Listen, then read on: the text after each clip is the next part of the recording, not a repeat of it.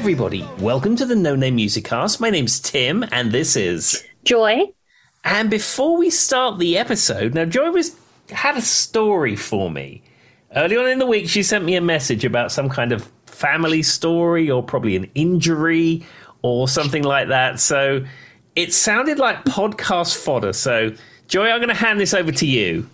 Okay, so this past weekend, I joke.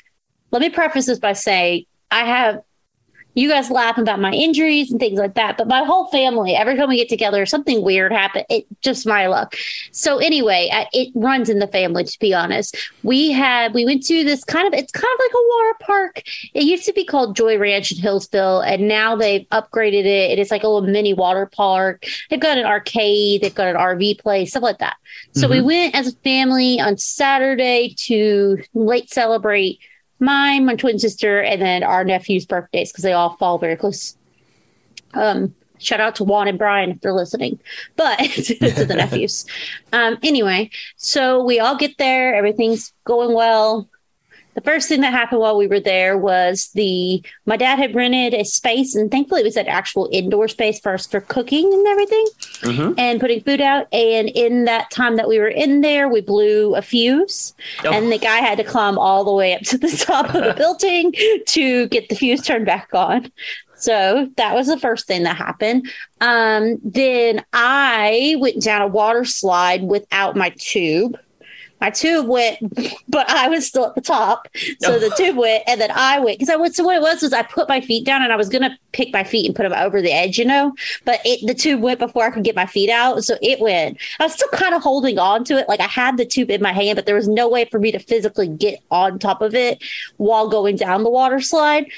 So I get to the bottom, and the floor the floor is only like four feet away from the water it's very small so you know exactly what happens when i hit that water because there's a tube underneath i shoot straight to the bottom of that and scratch the entire back of my leg on that floor oh, no. um, so I mean, it, I lived, but it, there's a little there. It was fun, fun story because my mom watched it all. Um, so that one happened. Then my niece shout out to Marley because she does listen. Um, she tried to go down the water slide without her tube, and her reaction was to then proceed to stand up. instead of just keep going because she's a child. So both the lifeguards start screaming at her to sit down. No, goodness me. Because it, um, yeah, because you know other people were going to be coming down as well. So that one was good. Um, there's a rope climbing thing that my husband was convinced he needed to go across. It was designed for children. They made it all the way to the end, like with these little platforms before he knocked off another younger child. No, no. um, and then so I left for this before this one happened. So my knee, I earlier in the week, I have a torn meniscus. It's very sore. I got sore after doing all this stuff. So I left a little bit earlier than some of the family. Mm-hmm. My mom, um, mom's going to hate me for this story. There's paddle boats. Um, she fell not once, but twice getting out of the same paddle boat oh, into the lake. Oh, no well, what is it? What's it you call this? Morrison family luck, isn't it? The isn't Morrison that, family luck. Isn't yeah. that isn't that what, the official title? it is, and there's probably more of it that I didn't witness, but those are the ones I'm aware of. Oh goodness me! Lot of calamity, Joy. You know, it's supposed to be a birthday celebration. You're supposed to be having a great time, not falling out of paddle boats and losing your thing to go down the water slide. I mean, and... I went down the water slide four times and only lost the raft once. So the three other times were very fun. and it was the smaller one. There was a bigger one and a smaller one, and the smaller one was deceiving because it was faster than I was expecting. So I thought I could easily sit down. Did not happen an, an almighty calamity. That's what all of this is. anyway, so I just told Tim, I said, I've told little snippets of like stuff like this happening in my life. So I just wanted to give you guys an example of one day event. well, I, the thing is, I used to work with Joy and I've experienced this Morrison family luck firsthand. I mean, w- walking along the street to buy a drink and then a car reverses into Joy. I mean, I, I've seen that with my own eyes, I've witnessed it. I'm the only person that like I've ever spoken to who did this. Not the time Tim was with me. Did uh, when people are talking about you know oh hitting a pedestrian with a car. Oh my god, that'd be terrible. And I'm like, oh wait, I did that one directly in front of a hospital. It's joy. I, I don't know. But anyway, I mean, my dad's got some better stories than I do. He's got probably about sixty percent of the Morrison family background. the forty, the rest of the forty percent is split around the rest of us. Oh, goodness me. Anyway, Oh dear. Anyhow, that was Joy's stories from her birthday and other associated activities. So from here, let's go into music news. Music news, music news, music Yay! news. So Joy, do you want to start music news off? well, my music news is in directly correlating with the previous music news that Tim brought up. Mm-hmm. And that is about one Miss Britney Spears. She is doing a version of Tiny Dancer with Elton John. That's going to be coming out soon. Yeah, and do you know what? I, th- I think I actually saw that headline. Um, I know Elton John, he had an album out recently where he was collaborating with lots of contemporary artists. And lots of, you know, artists that are not necessarily music that I would listen to, sort of rap and dance artists. But, you know, mm-hmm. Elton is out there. He's he, he wants to be current and contemporary, and that's why he's working with those people. So I think this this would be quite an interesting collaboration. So he did a song with Yes. I'm very excited, and I'm thinking since she's no longer under some of the control, we might actually get to hear her voice like we were hoping. Um, we talked about in the last episode. Um, I liked the song Elton John did with um, Dua Lipa. It's called Cold Heart, and it is um, it's got like a piece of his music but it's also like got like a modern like he did a really good job of mixing his song with a modern day song with um Dua Lipa. So I've heard Elton John talk and he says that he refuses to be somebody who's stuck in the past. I don't know if you've heard this in interviews and stuff, Tim, but like he's big on trying to stay up to date with different artists. And he's not saying it always has to be Main Street artists. It could be just like, you know, just not shutting yourself off to new music. Um, Sure. And he talks about that's one of his big things. Um, he actually has said many times he wished Billy Joel would write new songs to come up with new songs. And Billy Joel has the opposite there. He thinks that he's a wash of has been and doesn't need to. so, but yeah, um, I think it'll be cool because I really like the song they did together. Um, and it's a play on Rocket Man if you've never heard it. Okay. But anyway, yeah, it's got pieces. Oh, Rocket Man and Cold Heart, of course. It's like a mix of both of those. Um, and then it's got like a little modern day element to it. Yeah, do you know, I think I have heard that because I, I listen to NPR a lot, and there's a show on there called World Cafe, and mm-hmm. they were interviewing Elton John, and I think they actually played a snippet of that song on his World Cafe interview. So, yes, I have heard it. And again, it's not really my cup of tea, but you know, Elton's trying to be contemporary. I, I appreciate it. And it's exciting to let hopefully Britney be able to do some creative um, artistry on her own part without people trying to influence her on this one. I mean, Elton will obviously influence her because it's his song, but I'm talking about like producers and things like that. Exactly. Well there, well, there we go. Well, I have a couple of stories for you. First story is actually it's it's pretty sad actually. So you're familiar with the band Deep Purple? Yes. And then, you know, I got you to listen to a Deep Purple album or albums on a previous episode. Now, as you know, the, uh, the original guitar player for Deep Purple was Ritchie Blackmore. And Ritchie Blackmore left Deep Purple because I mean, I think he, he he was always falling in and out with them, and eventually he left the band. Well, 28 years ago, he was replaced by guitarist Steve Morse, and Steve Morse was a guitar player who was formerly in the Dixie Dregs, and he'd played. I think he played in Kansas as well for a while. Anyhow, he's been their committed guitar player for 28 years. And about three, four months ago, he said he was taking a leave of absence because his wife has cancer and he was going to be her caretaker. And he, you know, wanted to commit to her and make sure that he could look after her. Well, he's this week. Um, the news came in that Steve Morse said he's officially leaving Deep Purple. I He saw said- that. Yeah, he's going to become a full time caretaker for his wife, and you know, he said he'd still maybe jam with the guys if they come through town or something. But he is um, he is out of the band. I mean, I appreciate that he's willing to do that for someone who's obviously going through a hard time. That's as a lifelong musician, I'm sure that was a hard decision for him to make, but I understand. Oh, absolutely. I mean, you know, I mean, it's his job, it's his livelihood, but equally, you know, it's, it's his wife, and he wants to be there for her and look after her and everything like that. They they um, they had a temporary filling guitarist called Simon McBride. Simon mm. McBride being Ian Gillan's guitar player when he occasionally goes out solo, and I think he played in a band with their keyboard player Don Airey, so he's in and around that world. Hmm. Um, I think it's assumed that Simon McBride will take over the guitar duties in Deep Purple. Um, the uh, the Ritchie Blackmore ship has sailed. He is most certainly not coming back to Deep Purple. I think not only have bridges been burned, but bridges have been stomped upon and then you know sold burned or and then yeah, been burned again. Yeah, that's never going to happen. But um, but yeah, that that was the news from uh, from the world of Deep Purple this week. All right. Well, I had seen that one, but I mean, it's kind of sad, but I understand. And on the flip side of, of things that are sad, this is actually quite joyous. I don't know if you've seen this. Joni Mitchell. Have you heard about Joni Mitchell this week? I have not. So Joni Mitchell, she had a brain aneurysm in 2015. I have heard she, that. Yep, she she uh, almost lost the ability to speak. You know, mobility issues, the whole thing. It's a very bad situation for her. Anyway, she surprised everybody hmm. this week at the Newport Folk Festival, completely unannounced, performing and performed an entire set of music. That's so awesome. It's kind of like Shania Twain. They never thought she'd be able to perform again as well. Mm-hmm. And when she performed, it was so iconic. It's so sweet to see that. How, did you watch it, Tim? Have you seen the performance? I have seen it. And I mean, she. Um, she was helped. Brandi Carlile was, I think, mm-hmm. was the mastermind behind this, and uh, I've gotcha. seen I've seen most of the pieces of the performance. Some of the songs, like um, what's the song? Pave Paradise, uh, put mm-hmm. up a parking lot. I can't even think of the name.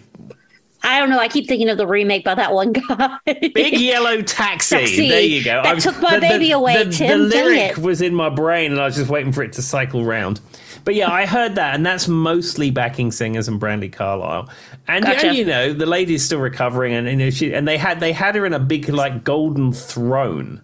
Still cool though. It was, it was cool, but I mean, the fact that she's she's recovered to the extent where she can perform again, absolutely superb. And she Yay. she, she played guitar as well. Mm.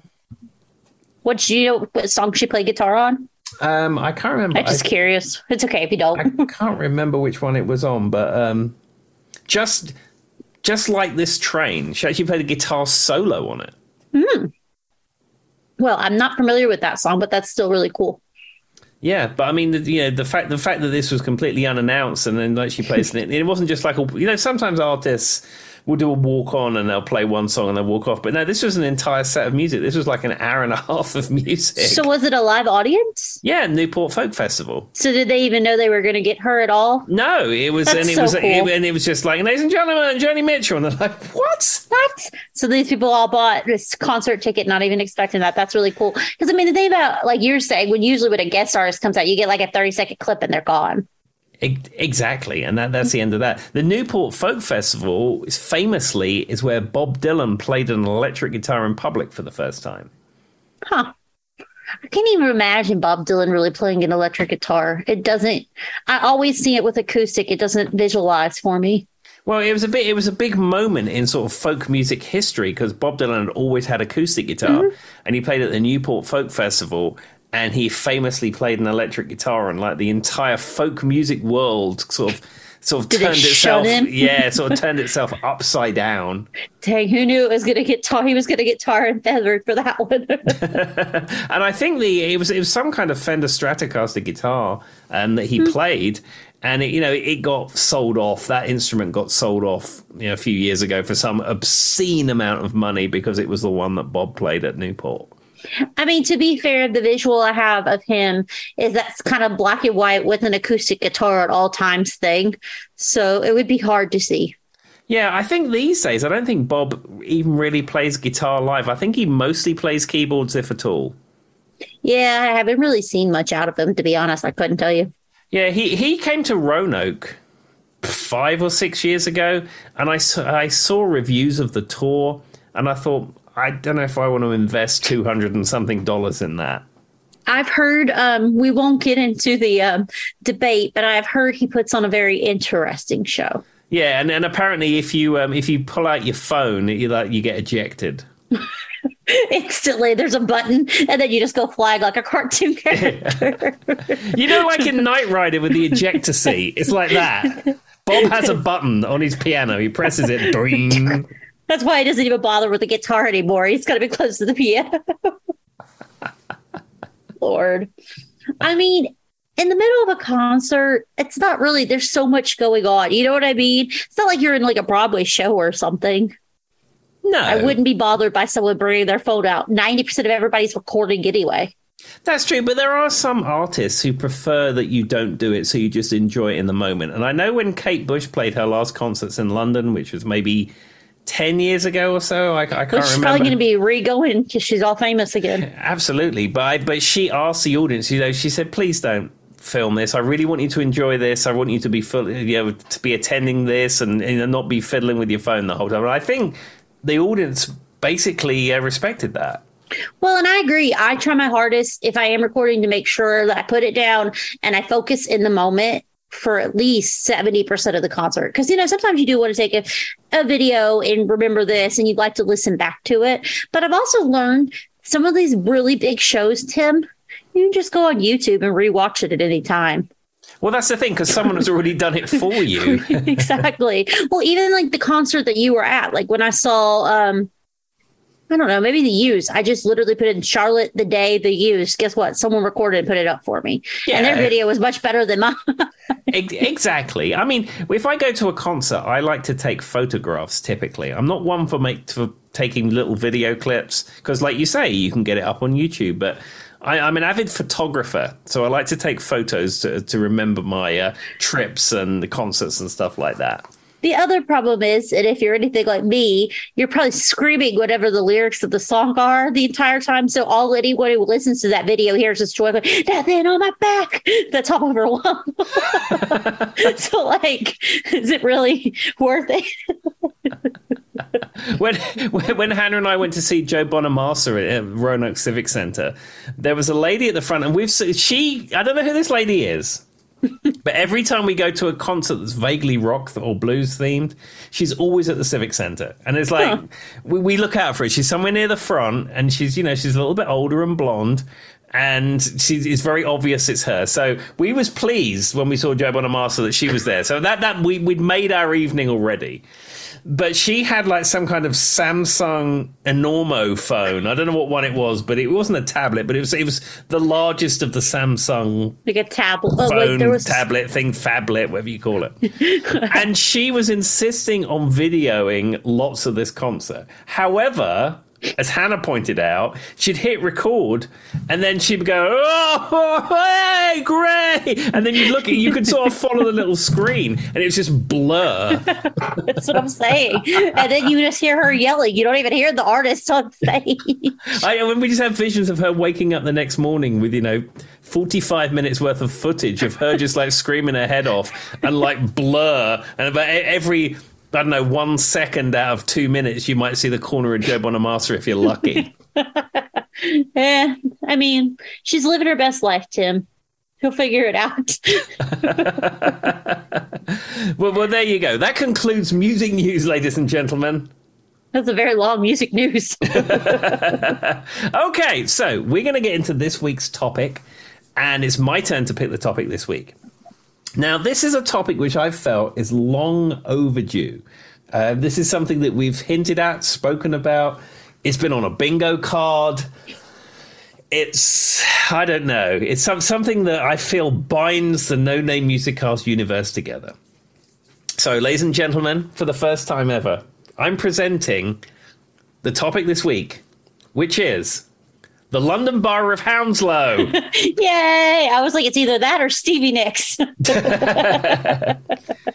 so there are a number of musicians and celebrities that hail from the London Borough of Hounslow. Um, I am not originally from the London Borough of Hounslow because I was born in Frimley and then I lived in Mytchett, which is sort of to the west of West London.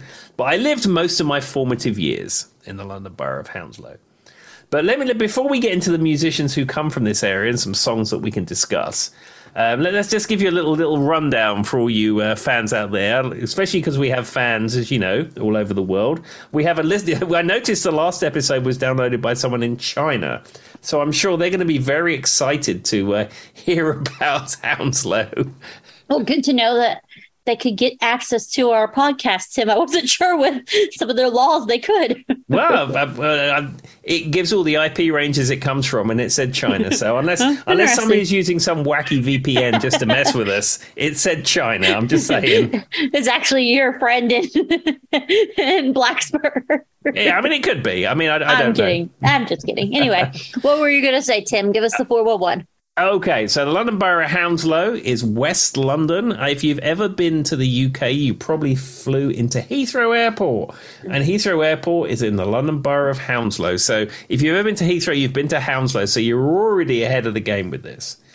So it is a London borough, and it has five towns in the London Borough of Hounslow. You have uh, Feltham, which is where I used to live.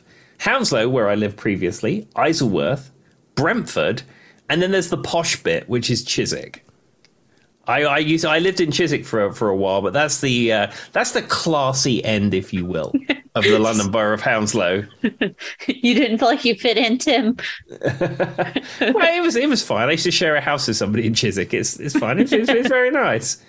Is it expensive to live there then? Eh, very expensive. I mean, property ah. prices in West London are absurdly expensive generally. Yeah. But certainly Chiswick is the top end of that. Yeah, I can't even imagine trying to figure out where you, because like, from what I've seen, the housing prices in the UK, it's just it's almost as bad, if not as bad as it is in some of our major cities in America. Oh, it's it's it's far more expensive. I mean, certainly, you know, if you look at Midtown Manhattan and, and, and compare that to Feltham, mm-hmm. I mean, it's different. But I mean, you know, for, for somebody who, a comparable area, a London suburb just outside of a major city, is it's going to be a lot more expensive to live in the uh, in London Borough House, especially Chiswick.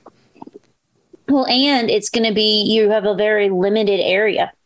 Like it's much smaller than most of our cities and towns. So like you're basically your choices are going to be very small flats probably for that price. Yeah, because in fact the London Borough of Hounslow is just 21.61 square miles.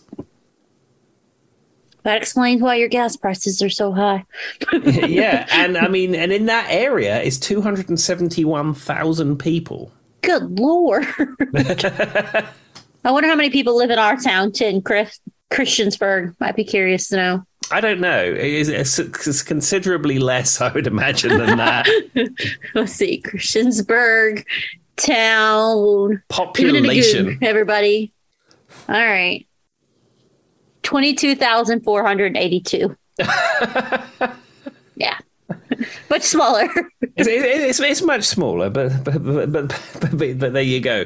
So, um, as I said, I thought I would um, go through some of the uh, musicians in particular okay. who have come from Hounslow or lived in Hounslow. And we'd go through one of their songs. And then, if we have some time, I have a list of other sort of media celebrities type people who who hail from the borough of Hounslow. Gotcha. All right. What's our All first one? All right. So this is a chap who we have spoken of many times before, and we've spoken of the fact how much he loves the Alamo and collects Davy Crockett stuff, and that would be our friend Phil Collins. Collins. Now, Phil Collins is from the London Borough of Hounslow, and as we've discussed previously, his mother lived on Beaver's estate in Hounslow, and I, I, I don't. I believe that uh, sadly she's no longer with us. But but even when he was super famous and touring the world and part of Genesis and stuff, she mm-hmm. lived on Beaver's estate, and she never wanted to leave because that's where all her friends lived. I mean, that makes sense. Well, and there's so many people in one little area. exactly, but there we well, are. And and the track that I picked for Phil was um, "In the Air Tonight." I mean, I mean, it's just a just a classic song.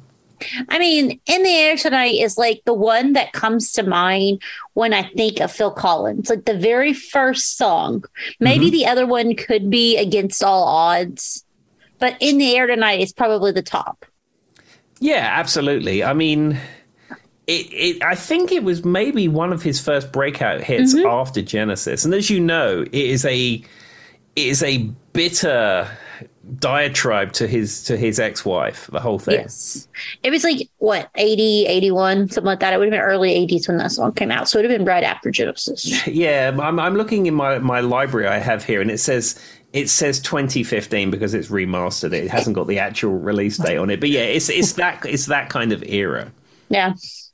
Which, and I always just think of, and in the, in the album cover with him in the black and white face, the gray Mm-hmm. shadowed face, I feel like that is one of the most seen photos of Phil Collins ever. Yeah, and you know what's funny when when he uh, remastered all of his catalog, and I have the Phil Collins remastered CD box set. He hmm? recreated all of those covers with his, you know, 2016, 2015 face, Yeah. but with the same photography and the same Huh. lighting and the same, same, same, same. So if you if you buy those remastered albums, it it's the same picture, but with his his 2016 face, not his 1981 face. That's cool. I mean, that's a smart concept, and that'd be fun for people who buy both to be able to make the comparisons. Sure, and the other thing that's cool with Phil Collins albums, I don't, not on so much the CDs, but if you buy a vinyl record of Phil's, mm-hmm. all everything that's written inside the label is all written by hand in Huh. Phil and Phil Collins writing. All the you know, the copyright notice, the tracks, and everything like that. That's cool. I never knew that, but that is cool. It's kind of cool. But there you go. There you go. Okay, that's that's Phil Hounslow boy Phil. Okay, so the next person I'm going to I'm going to speak of from the London Borough of Hounslow, and this gentleman came from Chiswick, as we've said, is was is the slightly more uh, upper class part Fancy of the, one. of the borough. But um, this is John Entwistle, and now John Entwistle being the bass player of the Who. And the track that I've picked out for John Entwistle is one of the few Who songs that was not written by Pete Townshend. And this is Boris the Spider. Which is a cool song. Um, did he write it then, or who wrote it? No, he wrote it. This is this is a John John Entwistle song. Oh, well, you said it not, but you never said who, Tim. So I was just double checking. Ah, there you go. Yeah, the, the the majority of the output of the Who was written by Pete Townshend, but it's the Who is basically Pete Townshend's band, sort of. So you mean to tell me Kenneth Moon was never writing any songs? Well, Keith. I mean, I mean Keith. Keith, I said Kenneth. What did I say? That's his brother.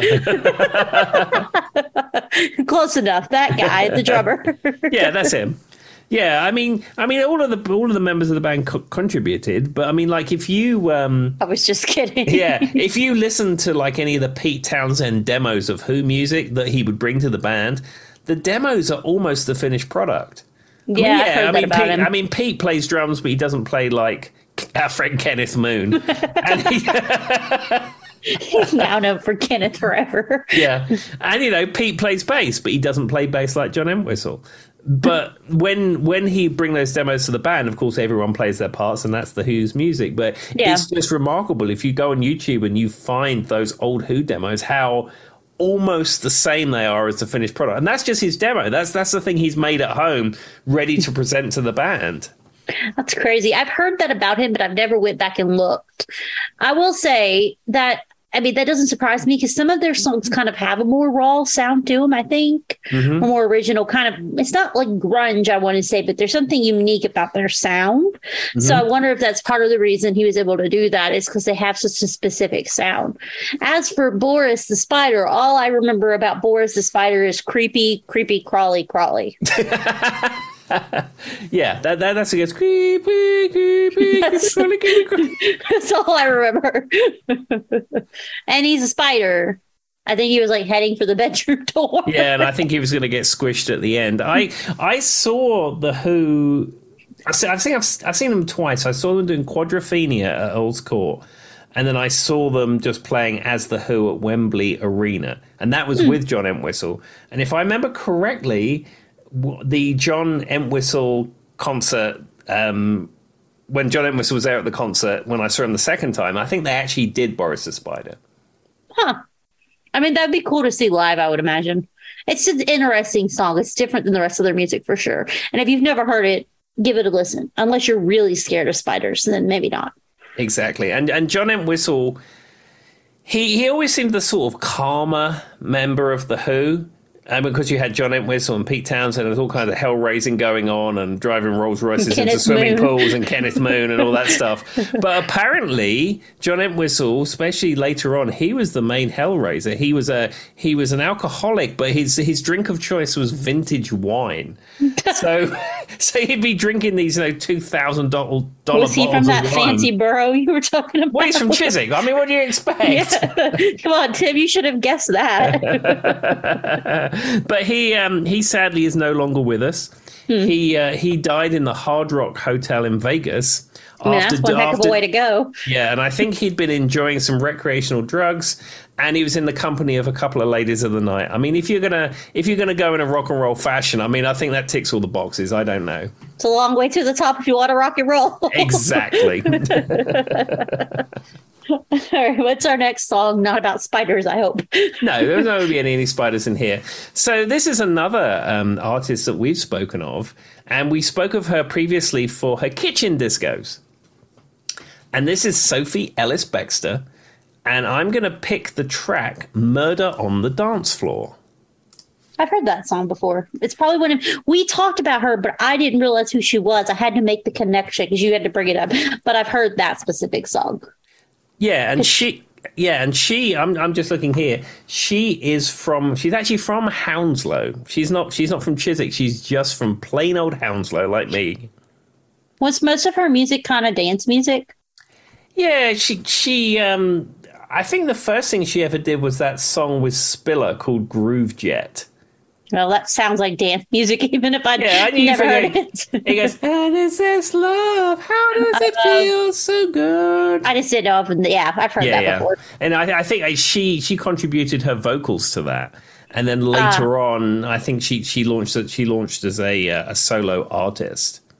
I mean, the murder on the dance floor song is pretty easy to remember because it says um, it's a murder on the dance floor like 17 times. Well, well, of course. I mean, and every every opening subjective verse may say it's a murder on the dance floor. So what you're basically saying is that Sophie Ellis Bextor is uh, pretty much saying that the dance floor is a crime scene, an active crime scene. Something about the DJ's got to burn this down, and the dance floor is a murder scene. Yeah, so so effectively, this song is arson and a murder. You be careful, Tip. If you ever played this in a dance break at one of your moose lodges, it might uh, bring out the rock at one of the, the South West Virginia VFW. I don't. I don't. I I seem to remember playing it when I was in Moroccan so in the breaks, but I, it's it's fair to say the um, the VFW hall and Giles or whatever. I don't think they've heard of Sophie Ellis Bextor. I mean, I'm just I'm just assuming. Well, to be fair, I didn't know who she was. Like, I've heard some of her songs occasionally, but I couldn't tell you who she was or what she looked like. I Googled her after, well, gave her a Goog after Tim said it. And um, she wears very big blue eye stuff. That's all I could tell you. It's like eyeliner and eyeshadow and all that. It's very blue. Exactly, and as we know, she dances in her kitchen. Huh? And she creates murders on dance floors. Who knew? All right. Eh, exactly, and she encourages arson from from disc jockeys. Wonderful. and if you listen to this, sorry. I'm yeah, pretty we, sure we- what I had to say, and I butchered her name the first time, too. yeah, we apologise to you, Sophie Ellis Baxter. We, we we love you really, and I and I really did enjoy your kitchen discos. I'm just saying. We'd love to have you on the show. All right. Next song, Tim. Move it along. Okay, so I'm going to pick out "Smoke on the Water" by Deep Purple, and the reason I'm picking out "Smoke on the Water" by Deep Purple is the lead singer Ian Gillan is from Chiswick. Look at that. The fancy area. Does he like high end wines? Um, I, I, I don't know. I, I, I mean, he he's been in and out of deep. I mean, he's been consistently in Deep Purple for a number of years now. But Deep Purple has gone through so many different phases. Um, they, they uh, I think um, Ronnie James Dio was a singer in there for a while. David Coverdale was a singer for a while, and then I think he went did an album with Whitesnake. And it's like all of these like classic British classic rock bands of all sort of shared members Black Sabbath as well. I mean, you know they're- they're going to be able to do it. So, like, I get it. I hire people for a living. If they've already done it, Tim, you'll know they'll be able to do it again. right? but but he um he he pre- uh, predominantly has been the singer in uh, Deep Purple, as I said, for the last number of years. Um, actually, since looking here, 1992.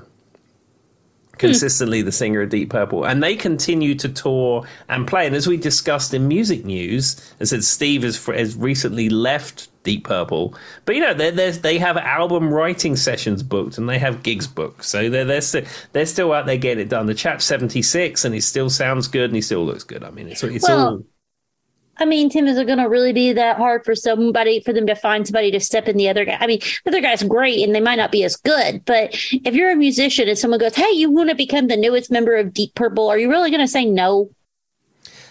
Well, no, and then when when Ritchie Blackmore originally left Deep Yeah. Purple, he he disappeared halfway through a tour because he's a- famously a very moody, unpredictable character, and they had mm-hmm. gigs to play. So they somebody knew somebody who knew somebody, and then they got Joe Satriani, guitar virtuoso Joe Satriani, in to actually finish the tour. That's all about who you know.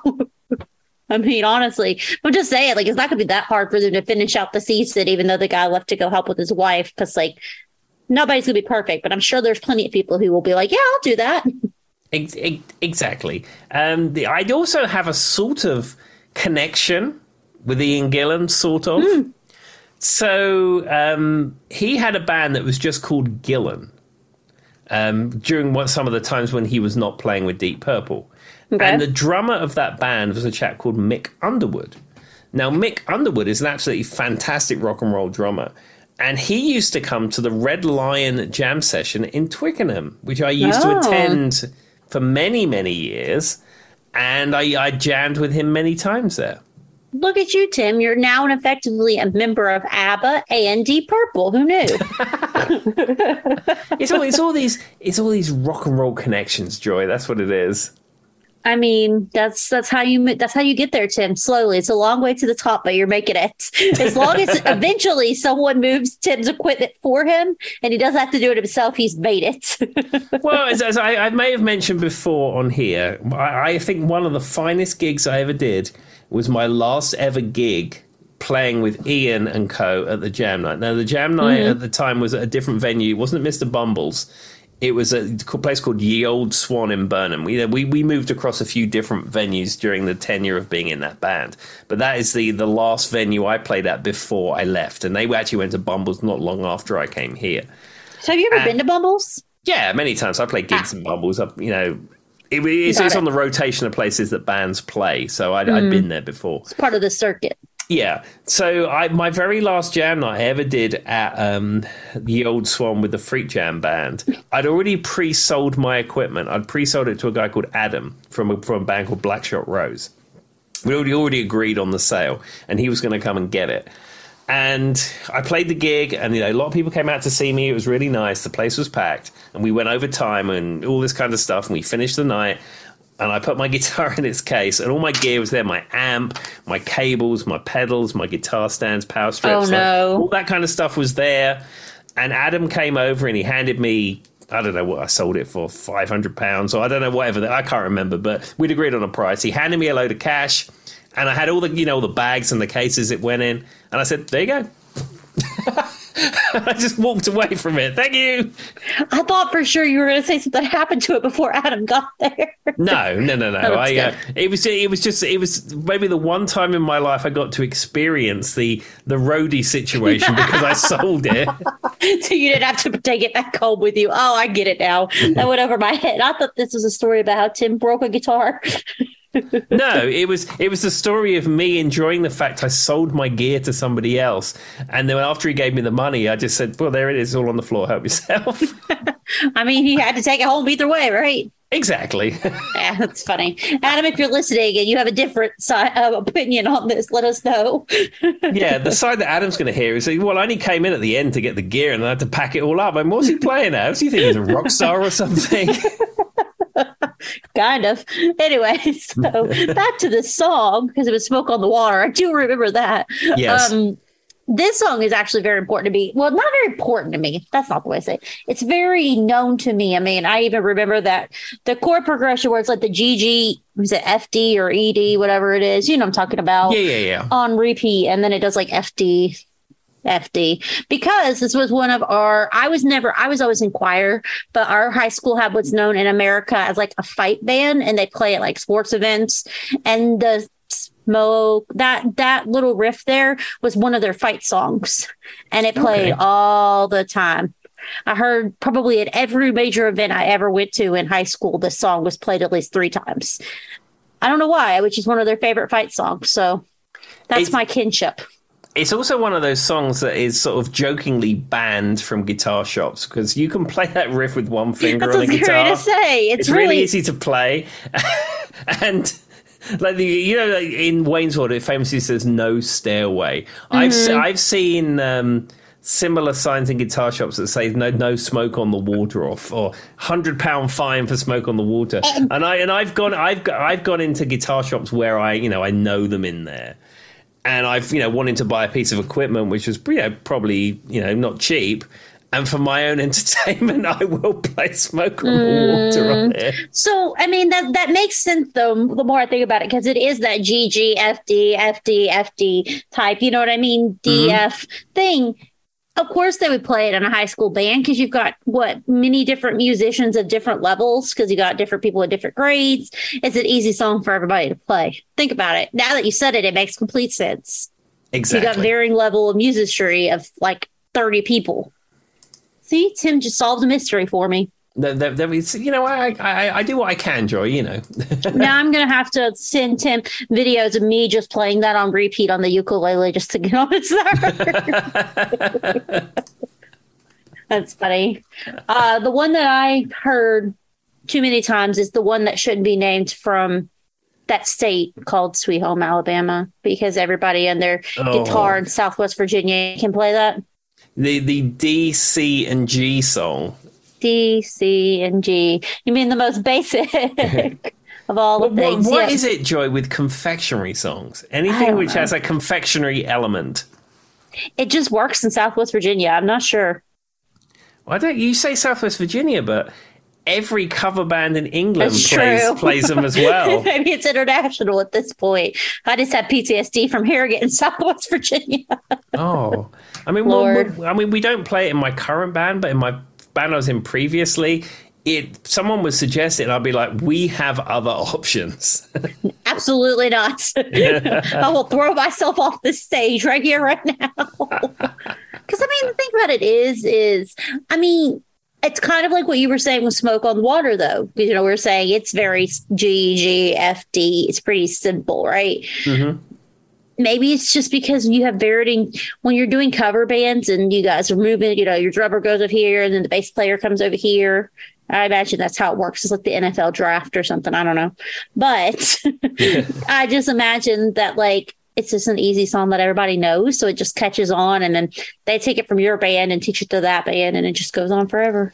Yeah, it doesn't help that classic rock radio plays it every fourth song as well in the United States. Well, Tim, didn't you know that every person who ever is into classic rock knows three, maybe two songs from each artist? And I do think that most of the notes in every one of those songs are C, D, G, and F. So, I mean, maybe it's just I, a. I, th- I, th- I, think you're actually onto something. Insert Kansas or something right here. Anyway. That's not, I'm kidding. There's plenty of people who probably know way more. And actually, I'm one of those people. I don't care if you only know two songs from the band. If you like those two songs, then like them. There, there we are. But but but sort it out, classic rock radio. I mean, with, with your twelve songs on a loop, what's that all Could at least go up to twenty. oh goodness me! One day, Tim was like, he played he played a like it was just kind of like a little joke. He was writing me when I used to work at the same company he did and talking about listening to NOV Rocks or whatever. Mm-hmm. And he goes, I'm going to make a bet. It's going to be what song A or song B. And then him and Chip turned it on. It was song B. Yeah. WROV, the Rock of Virginia. I remember when I came here to visit before I lived here, and I thought, what a great radio station. They're playing all this great stuff. There's no terrestrial radio station in London that plays anything like this. This is amazing. And then you put it on the second day, and you're like, oh, it's back in black again. It's like, oh, it's Layla again. Oh, it's White Wedding again. Oh, look, here's Don't Stop Believing for the third time this week. yeah, exactly. Yeah. I don't know why though. I mean, I guess it's just those are the most popular songs that everyone knows. And I guess if you're touring around in a cover band, you're trying to make yourself known. You don't want to play a bunch of stuff nobody knows. That's pretty much all it comes down to. Exactly, but, but but I will say, if anyone listening who programs classic rock radio, just sort it out. Just play something new. Put at least like 12 more songs on top of the current 12. Exactly. I'll I'll give you a list if you need it. All right, what's the next song, Tim? Okay, so this is a 80s band, and I don't know whether you will have heard of them. Eighth Wonder. Are you familiar with Eighth Wonder? No. They had Are they song, the eighth wonder of the world? yeah, and they had a song called "I'm Not Scared."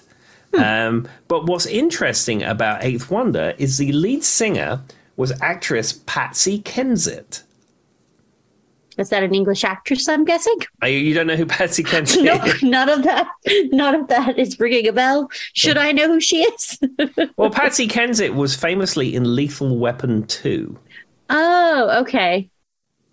Then I have seen her before, but I wouldn't know her by name. Yeah, and, and she she was in the band um, Eighth Wonder for a number of years in the eighties, and they had that song "I'm Not Scared." and a song called "Cross My Heart." She was a model. She was an actress. Um, she was not born in Hounslow. She's actually from Lambeth, but she she lived as a young person. She lived in the in Hounslow. Is there any theories on why so many talented musicians come from Hounslow? Well, I, yeah, I suppose maybe it's transportation links because you've got Heathrow right there. Yeah. and uh, it's quite a prosperous area. I, I, I don't, I don't know. But you get the Piccadilly line straight into central London if you want to. I'm, you're, you're right by Richmond and Twickenham and stuff. I, I, I don't know. Hmm. Well, those are Tim's theories. If you do have any concrete information, let us know on the Facebook. Exactly. The other th- interesting thing about Patsy Kensit, I have a sort of connection. My friend, who I used to work with, um, once refused Patsy Kensit a mortgage. She was a mortgage advisor, and she, she denied her mortgage application. I thought you were going to say turned her down at a bar. no, she denied her mortgage application. Apparently, she was just getting into um, acting.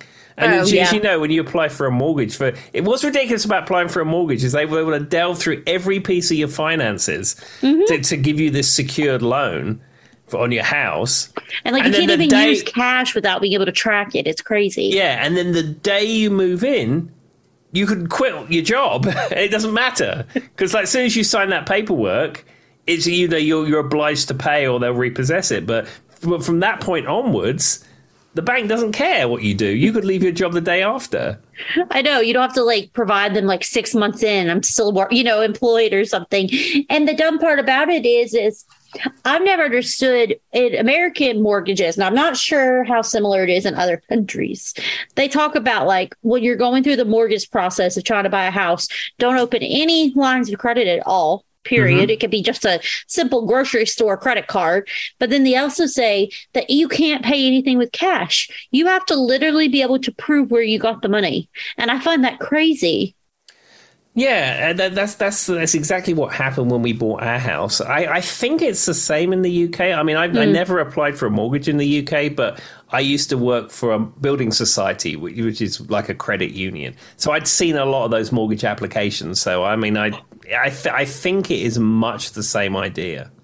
Generally about the same. I mean, that makes sense. It's probably a standardized process, I would think. Exactly. Hmm. The other the other interesting thing, while we're on mortgage tips, because I mean, of course, why wouldn't we be giving Because we're mortgage obviously tips? real estate agents. now. exactly. the interesting thing is that in the United States, you can get a 30 year fixed rate, which is very mm-hmm. common. Most people, you can get a standard variable rate mortgage if you want one, but most people get a 30 year fix. So for 30 years or however long the term of the mortgage is, you know exactly how much you're going to pay. You cannot get that in the UK. You can get a two year fixed rate or maybe a five year Jesus. fixed rate if as some kind of special promotion. But from there on in, you're paying the standard variable rate. So your mortgage payment fluctuates as the interest rate fluctuates. That's just terrifying because, you know, with renting that happens in America constantly and people have to leave because they can't afford the rent anymore. But like if you're signing up to buy a house and they can just fluctuate your mortgage every month, that's crazy. Yeah. Never. It, yeah. And, and, and the, uh, the other thing is that certainly when I lived in England, if you bought a house, you had to put at least a 10% deposit down. And I know now, I think it's maybe 15 or 20 or even 25%, depending on your circumstances. So if you have a, a house that's £250,000, where are you going to get 20% of that from? Well, are you allowed to get it through like a loan or does it have to be out of pocket? It has to be completely out of pocket. Wow. Because in America, generally, most people get a loan for their down payment. Yeah, or or like we did, is that there, there are lots of um, there's lots of things for first time buyers, mm-hmm. depending mm-hmm. on where you live, where you can get a mortgage without a deposit. Yep, and there's like there's like it's called VA. There's if you Google it, like ten of them come up, and depending on your circumstances or race or anything in America, can qualify you for that kind of stuff. Yeah, yeah, yeah. And I, I mean, we, ours was a rural development loan because this area, you know, it's built up, but it's classed as rural. So mm-hmm. we was able to get a very good deal with our deposit because of that. Um, but but certainly in England, programs like that don't seem to really exist. That's crazy. I mean, I just assumed there would be something equivalent. Not not really, and that and that's why a lot of people in England really struggle to purchase houses because you know they're pay, they're paying their rent amount, which is a high amount of money. The mortgage payment would probably actually be less than that, but you know the rental payments doesn't count against their um, count against you know being good enough to qualify for a mortgage and the housing is so expensive and then you have then then where you're going to get 50,000 pounds as a deposit it's just the mm. whole system is stacked against you. Well here's my question is buying a car in the UK similar? No it's straightforward Okay. I was wondering if there was a secret on that too. Now we're about a music podcast, so maybe we should go back to we spent a lot of time discussing the housing market in America and the UK. Lord. Somebody's sitting there going, um, what was I listening to again? okay, well, let's bring this right back to music, Joy. What do you think? Shall we, uh, shall we talk about some music or something? At least Boris the spider can come back or something. there, there we are. All right. So I am going to choose this person. So this is a Hounslow resident. He went for a time at Ealing College. Mm. And he was the singer of a band that you may have heard of or may not have heard of. I don't know. Oh. And that would be Mr. Farouk Bulsara, otherwise known as Freddie Mercury. I have heard of him before, you know, once or twice, maybe. Sure. Yeah, yeah, yeah. I'm pretty sure he was a he was a headliner for a band for a long time. Um, definitely British. Wrote songs, lots of songs. Had a flamboyant stage persona. exactly. I mean, as you know, he was originally from Zanzibar, mm-hmm. but he uh, he lived most of his life in uh, in Hounslow before you know before he became famous, and he was actually yeah. a baggage handler at Heathrow for as, as a young person. It's too bad you never ran into him, Tim. No, I mean he he was he would have been much older than me. I think yeah. at the time he was a baggage handler. I was not alive, or I was you know incredibly young. I mean that's fair. Well, and sadly he died so young too. It made it a little harder, even if somehow he were to go back. But I mean, to be fair though, I kind of forgot he was from that area until you brought it up. Why was his parents from Zanzibar? Wasn't there like a story behind that, or is that just where he's from in general? Well, he he was born in Zanzibar, and then I think there was some kind of coup in Zanzibar. Yeah, and as a result, he he his family moved to the UK. That's what it was. There was something about there's a reason why they left. I think they even bring it up in the movie, but I can't remember. Well, and it's just kind of random that everybody forgets that he doesn't really talk about it very much either. But how old was he when he moved? Do you know? I, th- I think I think he was a child. Mm. I like how I'm asking all this to Tim, like he's an expert on what Freddie Mercury was doing at three years old. I just assume he does. He knows this. if you well, know anything about Tim, it's probably not too far off that he would know this. well, I mean, I, I did see "We Will Rock You" three times in the in the in the cinema. Mm, what he's not telling you is it was one right after the other. I'm kidding. I'm kidding. For those who don't know, Tim may have an endearing love for the band Queen. Absolutely. And when he likes stuff, he tends to fill his brain with as much knowledge about that person or that thing as possible. So that's why it was a joke that I'm asking Tim all this. Yeah, I mean, I, the the ins and outs of his life. You know, I, I know some stuff because I am a Queen fan, but I was going to come on to the uh, to the next person from the London Borough Hound. So from Feltham. Mm. from from from from Walsham Close, Feltham, the man himself, Mr. Brian Harold May. Speaking of Queen, yes, he just brought it right back there. I mean, I know he wears white clogs. I do know that. Absolutely, and I, I, didn't. I didn't actually reveal the pick for um, Freddie oh. Mercury. I, I, picked the Great Pretender, but anyhow, we've passed yeah. on from this now. But yeah, Brian May. I picked the track "Driven by You" from his album from 1992 called "Back to the Light." But he is very famously a uh, person from Hounslow. As I said, he lived in Feltham he still owns the house that he grew up in, his parents' house. Um, he, he, I think he now lives in Guildford. One of his one of his properties is in Guildford, though he does live in London. He has a London property. So they have their houses well. like marked, like this is where Freddie Mercury lived, and this is where Brian May lived. Um, well, the, the Fred, um, Freddie Mercury's sister's house has a blue heritage plaque hmm. on it, and she still lives in Hounslow. I was just curious because I feel like that would be some way to market the area. Exactly. I, I once had a Twitter exchange with Brian May when he used to do Twitter. He's now more about the Instagram, but he was about the Twitter for a while. And he was coming back from a recording or some kind of event or something, and he was being driven in a car, and he was on the uh, M. Well, it was, it was where the M4 meets the A4 on the elevated section. I'm sure you know exactly where that is in that Sunbury. That all makes so much sense to me. Thank you, Tim. yeah, you know, like Sunbury Cross. You know where that is? Yeah, no? something yeah. like that. Yeah. Anyhow, he posted a picture of that out the window of the car, and I commented on it, and I went, "Ah, Brian, Sunbury Cross. I used to, I used to live there a long time ago." And he wrote back, and he goes, "Ah," I said, "So did I." That's fun. did you screenshot that, Tim? Do you have a picture of it for the rest of your life? Um, I don't think I did. What a missed opportunity. I had only had one celebrity write me, and that was Glozell Green from YouTube. She's a comedian. I screenshotted it. Well, I do have I do have a handwritten letter from Brian May, so oh. Well, okay. I guess that you get an exception. I don't have a handwritten. Now, my husband does have a signed postcard from Ryan Reynolds. That's ah. true. It was a Christmas card. so I got that. If anybody ever comes to rob me, that's probably the most expensive thing. Take it. and I have two signed pictures of Jet from Gladiators, but that's probably not somebody who mm. you know. And the only reason I've got those is because Jet from Gladiators is featured in an Alan Partridge episode. That was just. I have oh, I do have a signed poster of Bowling from Soup, the band Bowling for Soup, from when I went and saw them.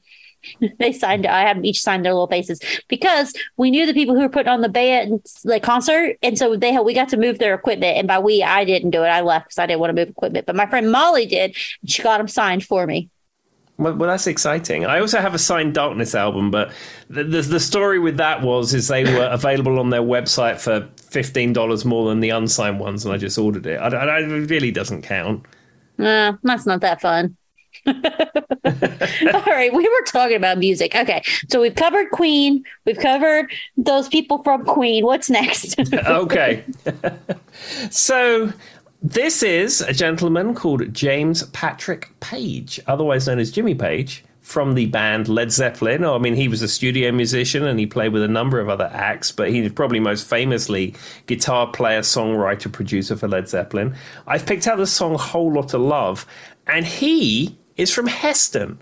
Now, Heston is like a little area that's sort of sort of on the outskirts of Hounslow sort yeah. of, and you're going towards Feltham. It's somewhere between the two of those. But but that's where that's where Jimmy Page hails from. So he hmm. he he is a London Borough of Hounslow boy.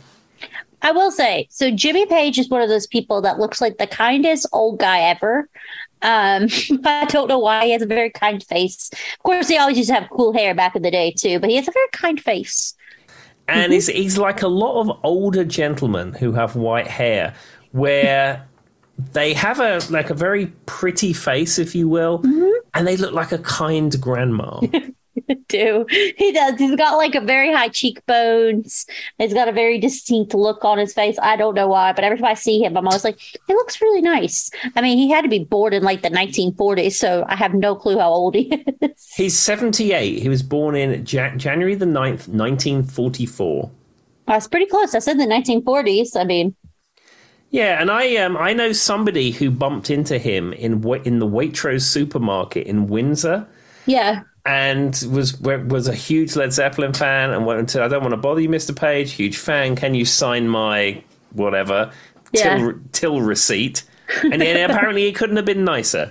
Oh, so maybe it is that it, maybe his face, maybe it is the way you act him affects the way you age. There we go. That's what I was trying to say. But I mean, he's like the reason I knew he had to be pretty old was he was in the Yardbirds, right? Before he was in. Oh yeah, yeah, Yeah. and he and he was a very famously a session guitar player before the the Yardbirds. Lots of music in the in the 60s Mm-hmm. contains Jimmy Page's guitar work and production work. Yeah, I mean, pre Led Zeppelin, he was in a whole different band, which I love the Yardbirds, by the way. You said "Whole Lot of Love" was the song you chose. Yeah, Whole Lot of Love was the Led Zeppelin song that I chose. when I was in high school, I had an orange shirt and all it said was whole lot of love on it. And I wore it to school and only one person got it. Ah. Your story. but they thought it was really cool. well, well, well, well, there you go. I'm not a huge Led Zeppelin fan. I never have been, but you know, it's I thought I was cool for like five minutes and I knew the song. I have I have all the Led Zeppelin albums on vinyl, and I'd heard those pressings were very good, which is why I got them. And they actually do sound superb. And you listen to them with a pair of headphones, and you understand why Jimmy Page is a production genius. Oh yeah. I mean they're talent I mean, they're talented bar none. And I their music is so iconic. It's just I've never been super into them, I guess. No, I mean you know my my. My favorite Led Zeppelin song is the Rain song, and I think that's absolutely fantastic. Um, but you know, there's so many other great Led Zeppelin songs. Well, and then you were talking about he played on. I'm pretty sure he played like some of the studio um, guitar playing for Van Morrison, Mhm. but I could be wrong. I know that that one, and there's some pieces that he does on that that are pretty cool, and like um, Mystic Eyes, maybe. I've heard that that's him. Possibly. I mean, and you know, he in, in the contemporary, he's made songs with, uh, or made uh, made a, an album with David Coverdale. I mean, and he's released solo albums. I mean, you know, he's um, he's been very prolific. Yeah, I just knew that I've heard those specifically, but I'm sure he's probably. If I went and looked, there's probably like 17 different artists he's worked with. If there's maybe more. Absolutely, he's he's he's not like um, Edward Van Halen, for example, where you can count the guest appearances on one hand. I mean, he's played with absolutely everybody. Now, here's a fact. If you knew it, you probably did. Hard Day's Night. Doesn't he play on that? I don't think so. Hmm. Recall could. I I'm- I'm- swear he's somehow associated with that in some Well, way. Well, Joy, this, this is a this is a no name music house. First, I'm going to give this a goog right now, live on air. Like hard I, days. I'm gonna cry if I'm wrong because I swear I've already played on it. Could be some rumor the internet made up though, and I just believed it. blah blah blah blah. It's the famous opening chord personnel. Here we go. John Lennon, Paul McCartney, George Harrison, Ringo Starr, and George Martin. But then what was it? I'm, I'm googling Jimmy Page. hard days night. I swear. Oh, I wrote Jimmy's hard day night. uh, when Jimmy Page w- featured on the Beatles' A Hard Day's Night, Far Out magazine. Once he was a superstar via the Yardbirds and Led Zeppelin, Jimmy Page started discussing his work as a session guitarist in the 60s. Unfortunately, this led Page to an almost, oh, he is credited as doing it, but he never did. Ah, there we go. Okay, wait. Well, no, it says the, the rhythm he's got, I can explain, but he definitely did not play the soaring riff on You Really Got Me. Although he plays on a hard day's night, it's not the bouncy up your head of Ringo's theme. So he does contribute some like guitar to it, but like apparently at one point he was credited as being the solo artist, and that's not true. So it was There like an internet. There you go, everyone. I was kind of right, but I may have um, just believed what I read on the internet without researching it too. There we are. I like you're you're giving it a Google Live. That, that's yeah. That's I had to compete because I'm like, I swear I heard that. Was that a fake rumor? yeah. Kind of was. Apparently, he is on there somewhere, but he didn't. He's just a session track that he was in the background of. there we go. Okay. Now everybody was that was that was a burning wonder for them. I've probably been thinking about it since 1964. anyway, Tim, what's the next one? Okay, so this is my final um, musician pick from Hounslow. And then after we've done this, I thought I'd just go through some of the other famous folks who you may have heard of who come from, Okay. the, from the London Borough of Hounslow. So this, uh, this lady is from Chiswick, and this is Kim Wilde. And I've picked the track Kids in America. Which has so many renditions of it. Oh, There, I- it's like 17 versions of the Kids in America. I, no, absolutely. And in fact, I've recorded this track with Moroccan Soul. And if you want to go on YouTube, you can actually pull up my version of Kids of America that I did with uh, Moroccan Soul. And it is a, it's a it's a really good song. See, I didn't even know Tim had a version. Make it 17 version. And what's unique about Kim Wilde, she is the only person in Knight Rider. Knight Rider fact. So, Oh, so Knight Rider mostly, as you know, as we discussed in our Knight Rider episode, only played sound alike tracks because it was cheaper to have sound alike tracks than have the actual artists. Not only does Kim Wilde's original track appear in the season four Knight Rider episode, she actually appears on KITT's monitor screen. huh. That's cool. That's see, that's what I'm saying. When Tim loves something, he knows weird facts that might seem strange to the rest of the world. And she is the only person to appear in Knight Rider and Vic Reeves' Big Night Out. See, no one else, no one else would have thought of that. I will say though, so I guess I always this is probably bad of me because it's all about we're the kids in America. I don't know that I ever realized she was British till now. Yeah, she, she, she, she she's from she's from from Hounslow. it's just interesting that that I mean, I guess this song was probably pretty popular in the UK then too. Yeah, it was a, it, uh, you know it was an '80s track and it was incredibly popular. Well, it's like that new wave kind of sound. And I will say it does have one of the coolest intros, which is why I think it works so well in movies when you hear like new versions of it. Cause like the one that comes to mind for me is there's a more modern day version. I'm embarrassed. There's a cartoon called Jimmy Neutron when I was a kid.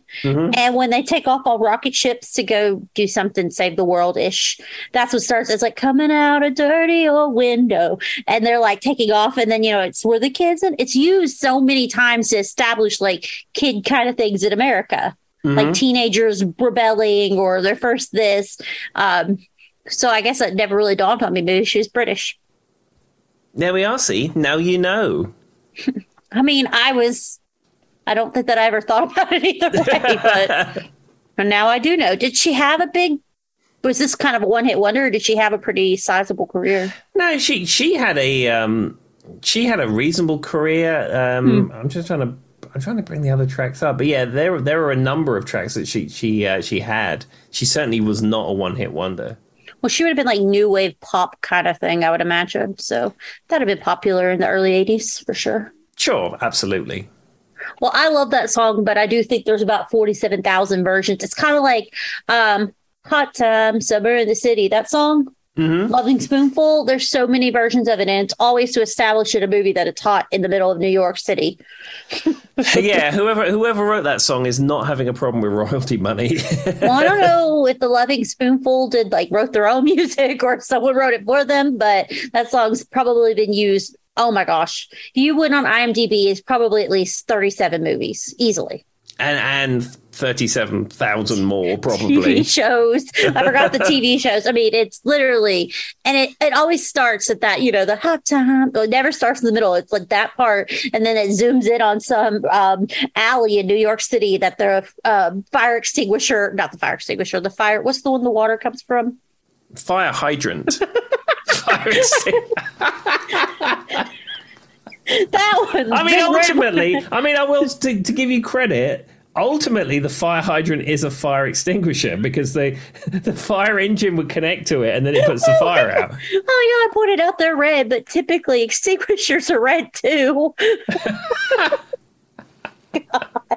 Uh, but you know what I'm talking about? Like the kids have cracked it open and the water's spewing out it as they go down a hot alley in downtown New York. That's the picture I was trying to make before I failed. All right. So who are some of these um, people we may know?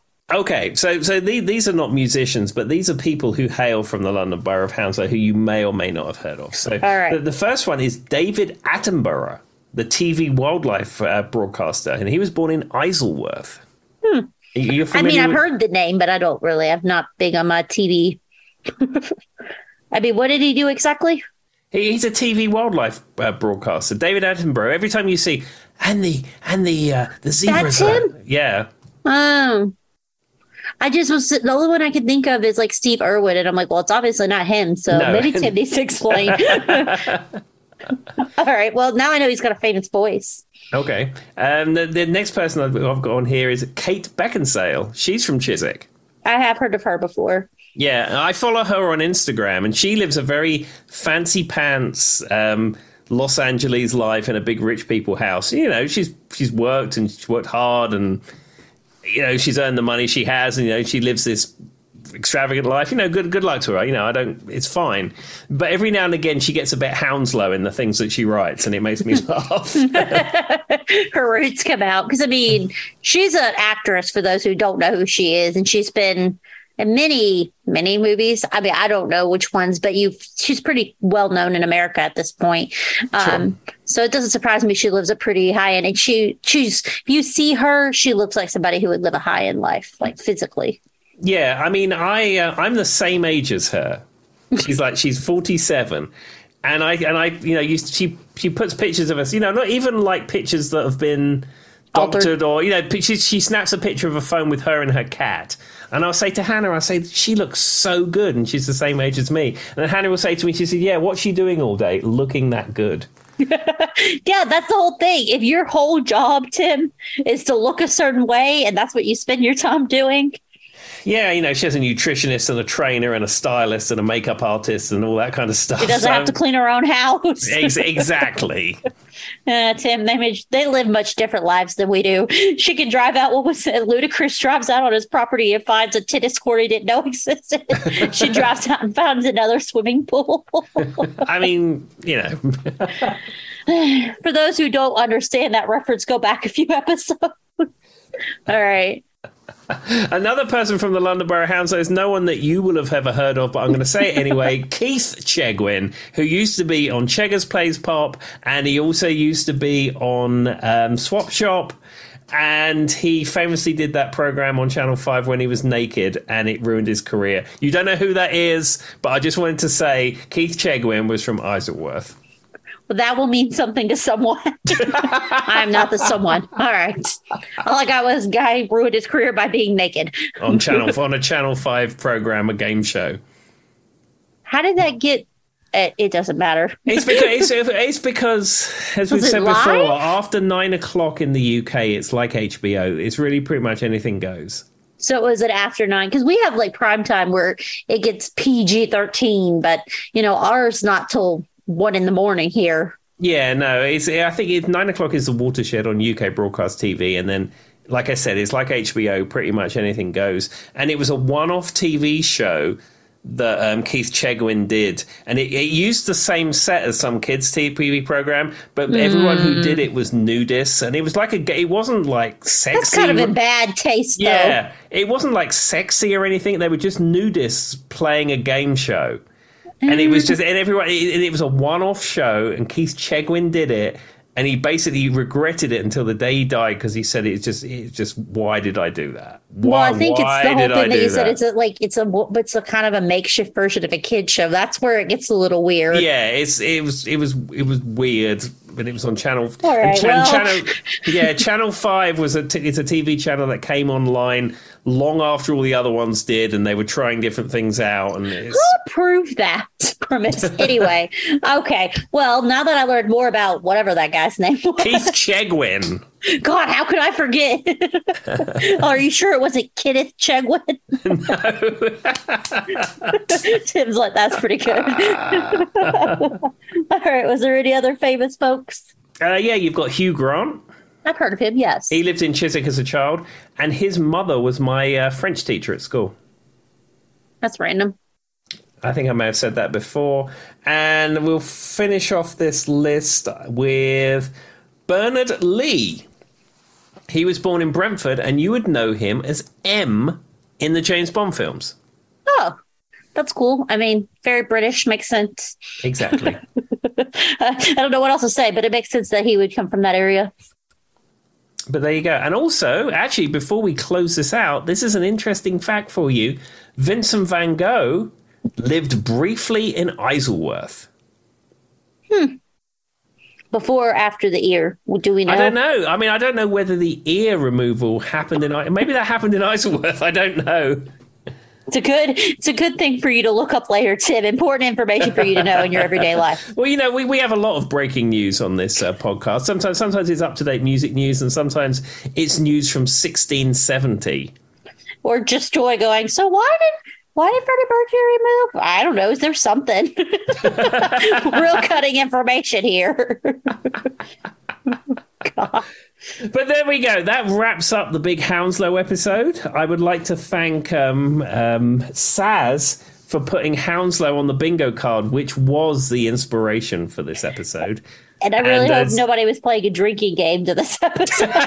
Yeah, if, if you decided to play a drinking game to this episode, you're probably not listening to this right now. You're having a great time or asleep. we probably should put a trigger warning at the beginning of the episode.